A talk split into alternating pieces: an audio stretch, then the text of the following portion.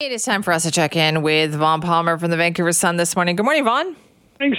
All right, let's talk about this meeting that was happening up in Whistler. I felt it was a little bit low key, but clear that these Western premiers are not very happy with the federal government. Uh, yeah, big surprise, I guess, that the premiers want more from Ottawa. These are the Western premiers. The full gang of premiers and territorial leaders will meet in Winnipeg next month, but uh, Western premiers are out with their wish list yesterday, and you're right. The first thing they did, uh, I think maybe the most important thing they did, was they. Uh, they said about bail reform. Ottawa promised it. Ottawa introduced legislation making it harder for repeat violent offenders to get bail, or legislation that would have done that. And then the federal government adjourned Parliament uh, at the, uh, what, two days early without passing the legislation. It just sat there. And the premiers, I think, rightly say, hey, you promised. It's needed. Just ask any mayor, councillor, premier across the country, a lot of the public too, didn't do it. Uh, you need to get going on this. So, you know, a legitimate concern by the premiers, and I, I think, Simi, it's a good bet that that same message will come out of the whole premiers conference next month. Okay, so th- this is the frustrating thing about this. And you and I were talking about it. Is that the federal government hasn't really said anything about this, right? Like they they made these changes, they promised to do this, even said they'd get it done in June, didn't get done, and they don't really have much to say. Uh, Simi, uh, for some reason, I can't quite hear what you asked me. Uh, there's a problem on oh. the phone line. Well, I guess let's do this. Say. We're going to hang up and call Vaughn back right yeah. now. So, because he can't hear me properly. So, we're going to call him back because I did have a question for him. And that is because David Lametti, the federal justice minister, came on our show specifically to talk about bail reform a few months back, and we talked about the timeline. And at that time, during that discussion, he said it was going to get done in the month of June. And I said, "Well, what what about the concern if it doesn't get done?" And he kind of poo-pooed that and said, "Oh no, no, it's going to get done in the month of June. It's on the schedule." And no real plan for what's going to happen if it doesn't get done in the month of June. Uh, so, Vaughn, you're back with us. You can hear me now? I'm here, Simi. Okay, Sorry about that. That's okay. Uh, so, my question to you was this like, the federal government hasn't really said very much no. about this either, have they?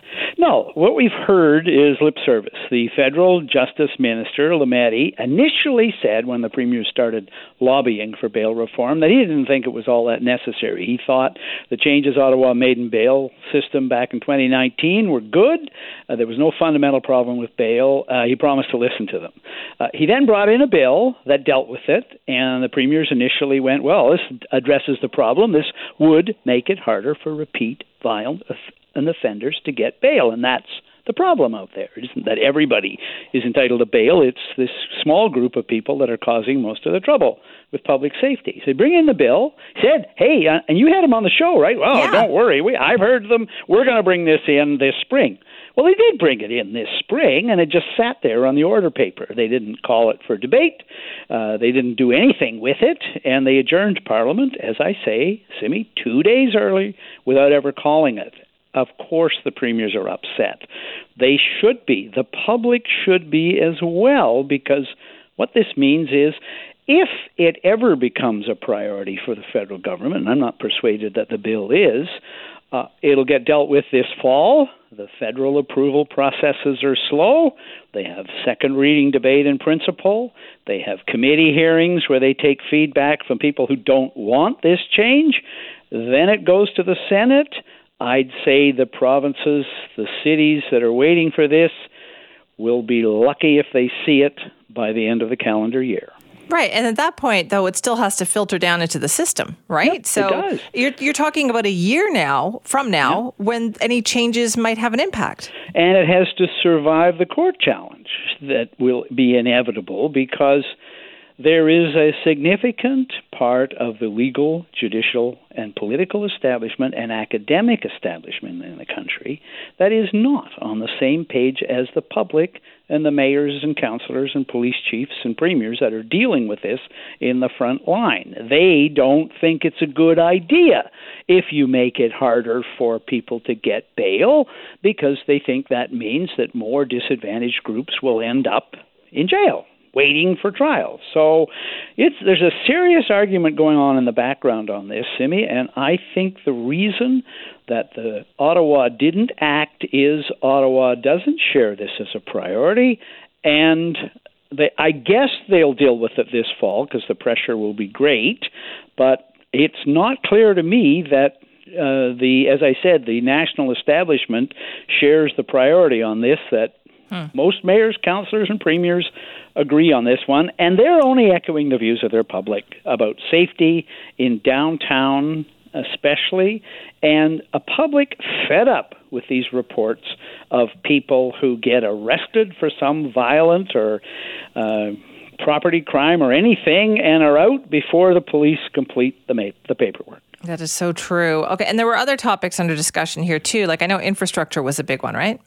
Yeah, there's a lot of other pe- things on the list. So, strategic infrastructure, the premiers want more federal spending and an expedited approach for approval of strategic infrastructure projects. Transportation is the big one, moving goods around the country, getting stuff to the border, all that. Ports, uh, climate action and adaptation, they want the same thing on that more money, expedited approval, immigration. Um, the provinces want more of a say in immigration and in who gets in, but lurking in the background is also the view, I think, of provinces like British Columbia that take most of the immigrants. They see Ottawa letting huge numbers of people into the country. They're not opposed to that, but they don't see Ottawa recognizing that in the way it funds things like health care and transportation, uh, all the housing, all the impacts that are out there, uh, plus, say, Vancouver, British Columbia, places that are having to deal with uh, accept all the immigrants, incorporate them into society, make sure they have a place to live,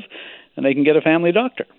Right. But all that is tied together. But again, trying to get the federal government's attention on this has not been a very successful endeavor for the government. No, it isn't. And if you look over the communique yesterday from the premiers, so climate action adaptation, immigration, Arctic sovereignty, RCMP, retroactive pay, energy security, critical minerals, labor markets and mobility, uh, plus infrastructure, plus bail reform. Um, there's an old rule in governing, which is if everything's a priority, nothing is a priority. The premiers are pushing a long, long list of things. And my guess is that somebody in the Prime Minister's office will read over the communique and file it. And Ottawa will go ahead and do whatever the hell it wants to do because the premiers, the Western premiers, they can't agree on priorities, like one or two priorities.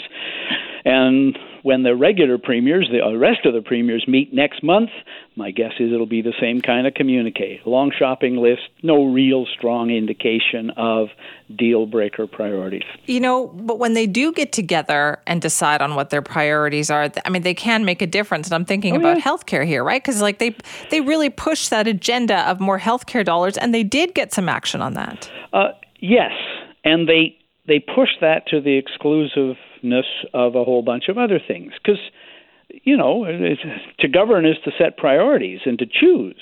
Uh, okay when you're rolling and budget surpluses like BC maybe you don't have to do that but the rest of the country certainly is dealing with that and they don't all agree on political priorities but you're right Simi the way to get something done is to say this is the priority and please do that, and we won't give you a hard time if you don't deal with all the other stuff on the list. They don't do that. And look, there's a problem here for the NDP, and it struck me listening to David Eby yesterday. His the federal government wouldn't be government without the support of the federal NDP. So when David Eby has something urgent that needs to be done now and needs to be enacted now, does he say to the federal wing of his party, use your political leverage to get this to the top of the list? That doesn't happen with the NDP. John Horgan used to say, we don't need Dentacare, we don't need pharmacare until we get more funding for existing health care pro- programs. What did the federal wing of the party do? They pushed pharmacare and Dentacare. They didn't say that Ottawa needs to meet BC's target for funding health care, which was 35%, right? So the provincial and the federal wing of the NDP, even though they're the same party, don't use their leverage to push the p- priorities of the only NDP government in Canada. Hmm. Okay, that's always been the case, though, hasn't it? Uh, it's been a problem over the years.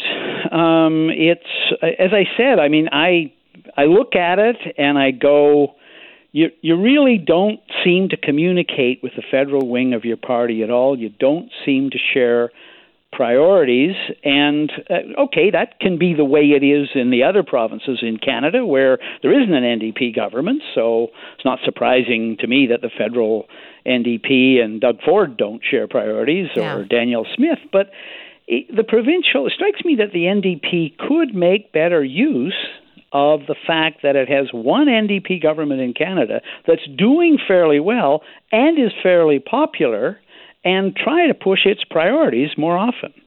That's so true. All right, Vaughn, thank you. Bye bye, Simi.